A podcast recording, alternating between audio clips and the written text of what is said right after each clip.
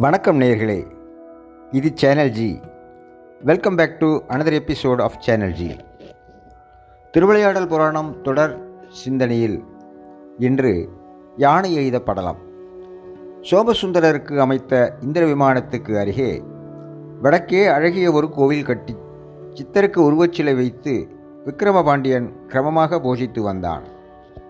சைவம் தழைக்க சிவன் கோவில் திருப்பணிகள் செய்து வந்தான். அவன் வாழ்ந்த காலத்தில் சோழ நாட்டு அரசன் சமண சமயத்தை தழுவி இருந்தான். அங்கிருந்த சமணர்கள் அரசனை தூண்டிவிட்டு பாண்டியனை அழிக்க வேண்டுதல் விடுத்தனர்.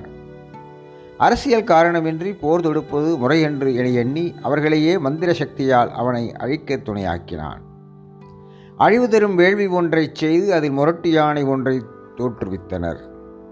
இதனை அவிச்சார ஓமம் என்று சொல்லுவார்கள்.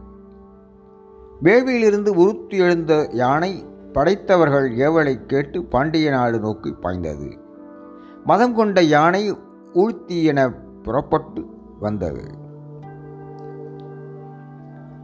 அதன் வேகத்தையும் சீற்றத்தையும் கண்டு பாண்டியனின் படையினர் அஞ்சி அதனை எதிர்க்க முடியாது என்பதால் ஓடி ஒளிந்தனர். பாண்டியனிடம் பதைபதைப்போதோடு இச்செய்தியை பகர்ந்தனர். விக்ரமன் தன்னால் அதனை எதிர்த்து ஒழிக்க முடியாது என்பதை அறிந்தவனாய் காத்தல் கடவுளாகிய சோமசுந்தரரிடம் சென்று முறையிட்டான்.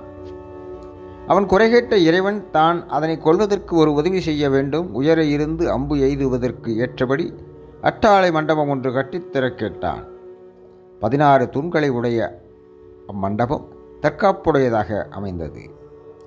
வில்லை கையில் ஏந்தி அம்பராத்தூளியை முதுகில் தாங்கி கருநிறமுள்ள காளை பருவத்து வில் வீரனாக இறைவன் வந்து தோன்றி அம்மண்டபத்தின் மீது ஏறி யானையின் வரும் திக்கில் நின்று நரசிங்க அந்திரத்தை யானை மீது தொடுத்தார் அது இரணியனைப் போல கதறிக்கொண்டு விழுந்தது.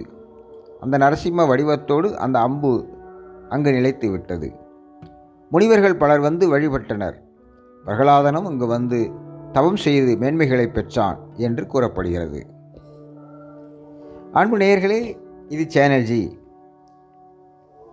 உங்களுக்கான திருவிளையாடல் போரால் தொடர் சிந்தனையில் இன்று யானை எய்த படலம் பற்றி சிந்தித்தோம். இன்னும் ஒரு சமயம் அடுத்த எபிசோடில் இன்னொரு சி- கதையை சிந்திக்க எடுத்துக்கொள்வோம். உங்களிடமிருந்து அன்பு வணக்கம் கூறி விடைபெறுகிறோம். நன்றி வணக்கம்.